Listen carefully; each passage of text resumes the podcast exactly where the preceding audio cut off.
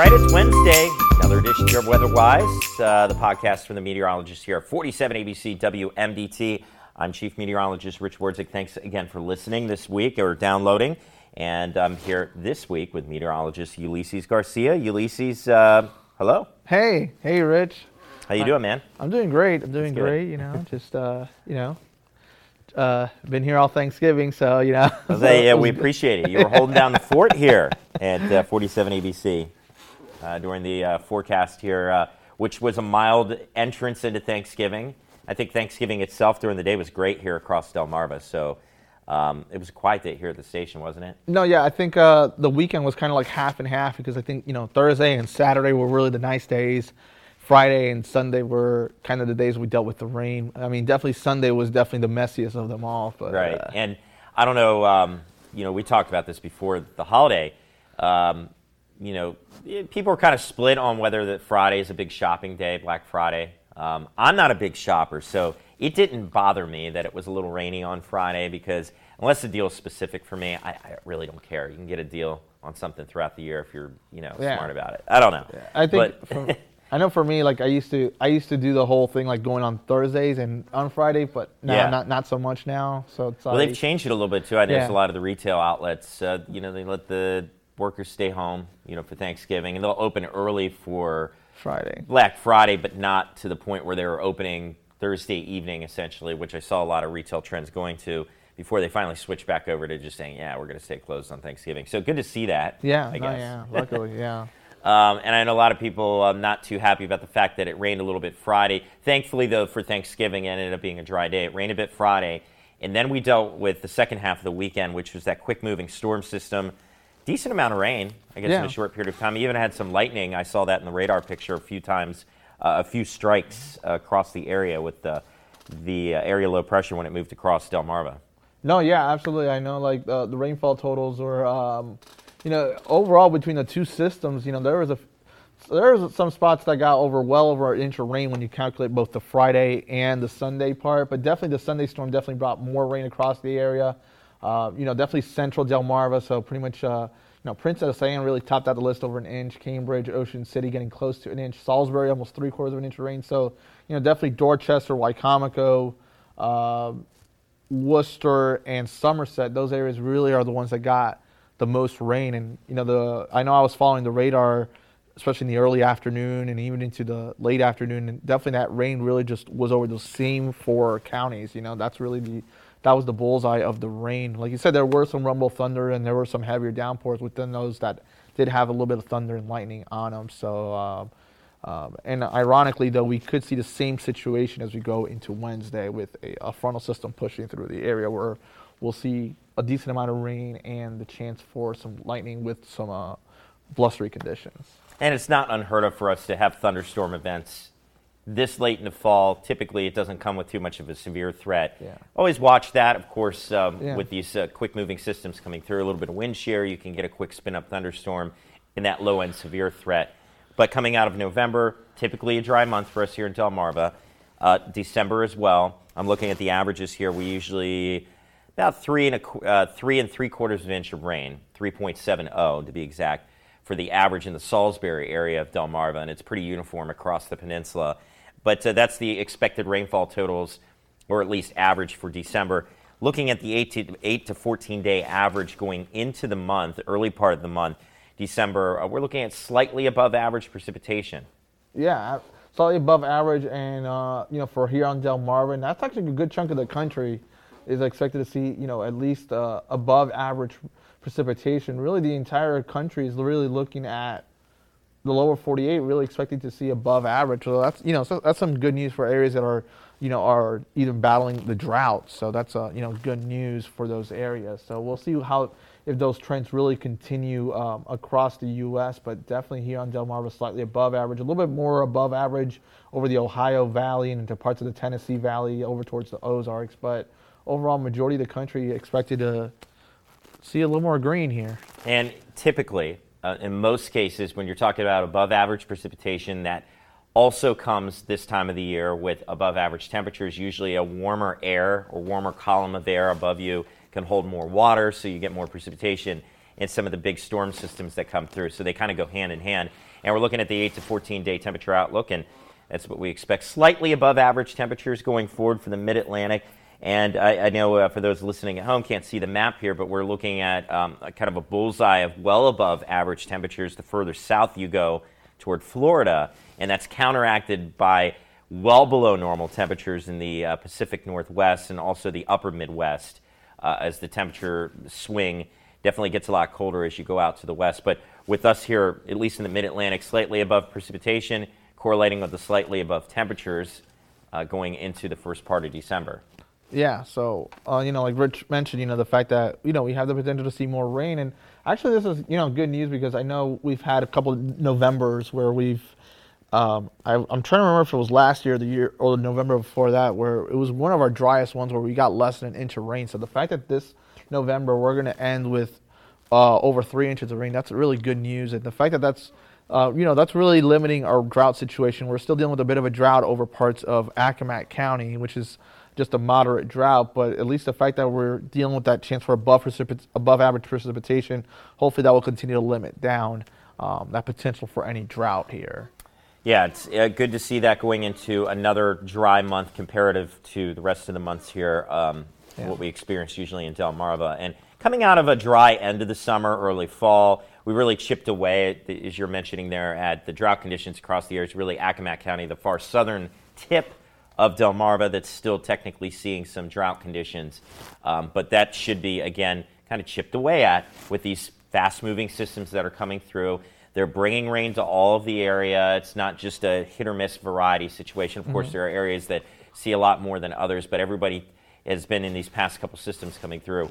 Uh, beneficiaries of at least some decent rain, and I think that's going to be definitely the case here as we get into the middle part of the week. Yeah, I think the fact that you know we are um, our our, our weather pattern is now showing where we'll have occasional days where we'll warm up, occasional days where we'll cool down. So we're definitely going to see the cold fronts, uh, you know, push through, and that's definitely going to bring the, the chance for, you know, a more of a widespread rain across the area. It's looking like so that's definitely going to be a, a welcoming factor with the fact that we are dealing with enough of a temperature swing over the seven to ten or even 14 day uh, period. So. And there you go. And, uh, you know, just even to look out a little further here, we're getting closer and closer to Christmas. Big question. And even here in Delmarva, there's that slight chance, that slight chance we could get a white Christmas each year.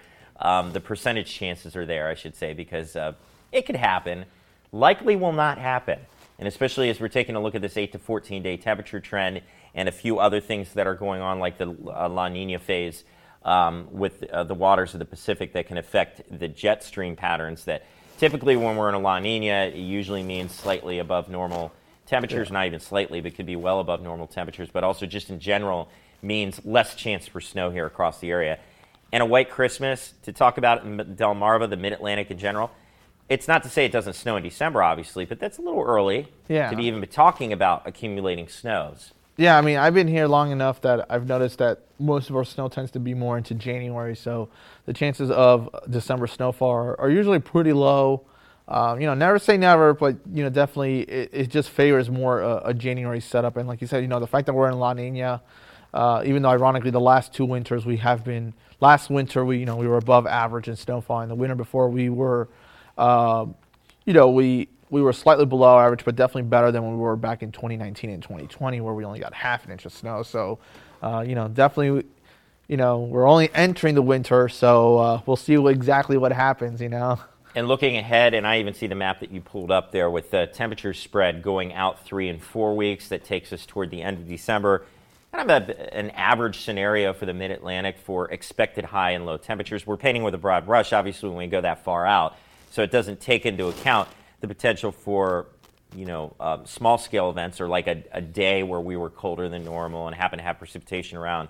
Um, but the idea here is if we're talking near normal temperatures both during the day and night, averages going into the end of the month for Delmarva, Salisbury specifically, our highs are in the mid 40s, average wise. And uh, low temperatures at night, below freezing, we typically average the upper 20s. But that's just um, your typical outlook going into the end of December.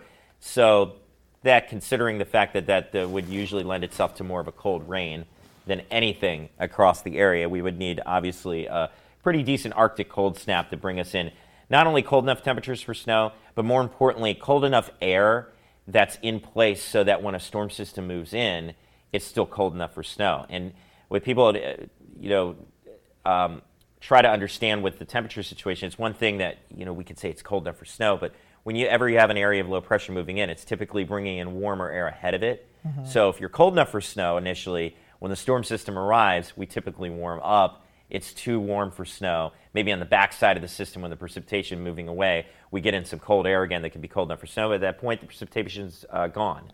No, so, yeah. I, I feel like a lot of it is just like you're saying. It's just uh, the timing of it, and it's just uh, you know the position of even where the low is, and just the cold air with the interaction of the moisture so it's just a, a, lot of factors really is, uh, you know, it makes it tricky when it comes to snow because like you said, we will either, you know, have the potential for snow, but then change over to rain, but we may also have the potential where we may see a little bit of snow on the back end, but it, it just depends. Or we know we see all snow altogether or all rain altogether or even just, you know, or maybe even an ice storm, but, uh, it just really depends on the luck of the draw and how everything just plays out when it comes to moisture, the low pressure. A lot of variables in play. Yeah, that's a really, really good point. A lot of variables in play. Sometimes it does come down to luck. Uh, essentially, you can have an above normal temperature spread, but you have that one or two day period where you just happen to have a lot of cold air in place. All the variables line up, and you do get some snow.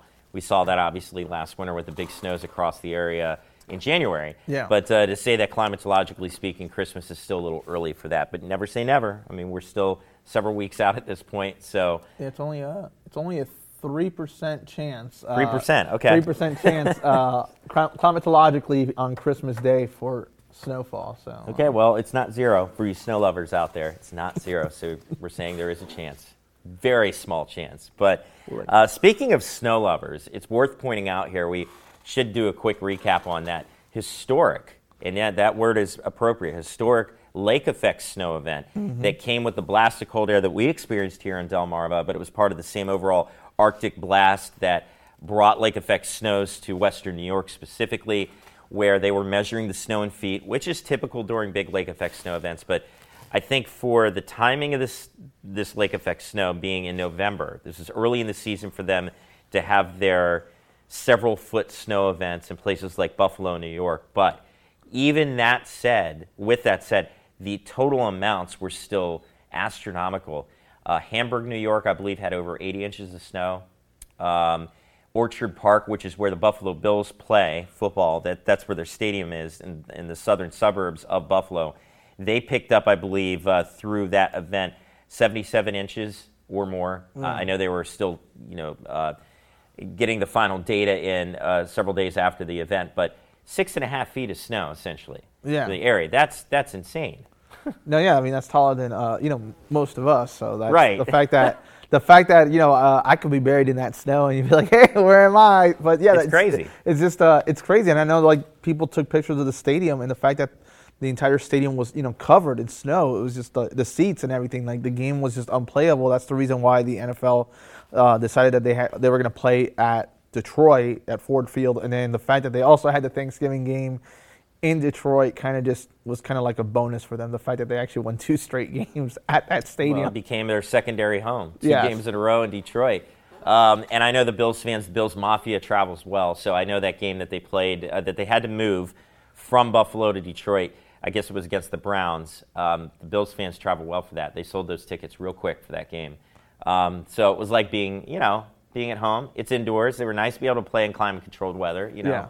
Yeah. Um, but I think a lot of people, it was shocking to see the pictures of Orchard Park, but still under, have to understand this is not like Lambeau Field where they're, you can get out there with the, the leaf blowers and, you know, the, the community could come out, you know, and help with the shovels and get all the snow off the stands and, you know, get the stadium ready for the game this was just such a monumental snow event. The type of snow rate, several inches of snow per hour, can't keep up with that. Um, oh, yeah. It's essentially what it's like being in a thunderstorm, just if it was equivalent of snow. And they had a lot of thunder and lightning with this snow too. Lightning strikes that were caught on camera.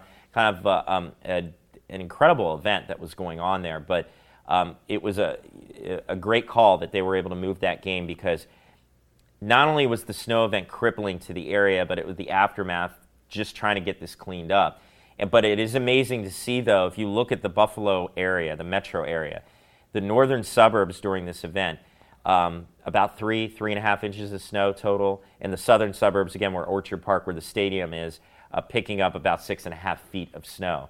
And it's all about lake fetch. It's just basically the direction of the wind Yep. over top of the lake, the w- relatively warmer lake waters, and that fetch set up across the entire span, essentially, of Lake Erie, um, and just dump that snow in southern Buffalo Metro. No, yeah, like you said, it, you know, lake effect snow. Like uh, I know I talked about it on a weather tidbits, and you know, and even though I experienced it myself living living in Michigan, it's just the wind just plays a crucial role because, like you said, like you go from an area that went you know less than a foot of snow or even less than a half a foot, and then going to an area that had seven feet, and you just travel a couple miles, and that's just it's amazing the power of lake effect snow is just how it's almost uh, it's kind of similar to how a sea breeze plays out um, you know when we have to deal it in the summer like here on delmarva or even in florida where you know the fact that you know a certain area just a really small area small fetch will just deal with a heavy heavy downpour maybe get a couple inches of rain.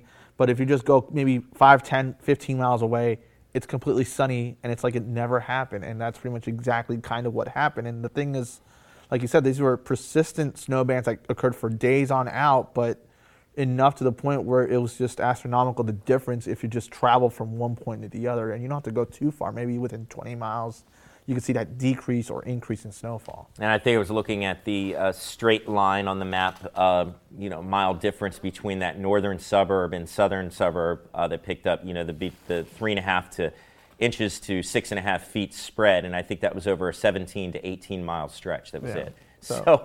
that's just amazing to see it. But it, it's like we talked about. It's like thunderstorms. And you know, during the summer, as you were saying, you can get a few inches of rain from a big storm locally, and you go a few miles away. There really wasn't too much rain. Same idea with the lake effect snow. Yeah. Um, so just amazing to see that. Thankfully for them, it is done. And um, they're still digging out. I'm still seeing pictures on the Oh, yeah. internet And- of um, just mammoth snow piles in parking lots and areas around the Buffalo metro area. But uh, you know, if anybody's used to it, it's them. No, and yeah. uh, digging out is their thing after these type of events. But and, and then also the other thing you gotta consider is that because it was early in the season, this was also what was maybe even crippling was also the fact that you were dealing with wet snow temperatures right around freezing.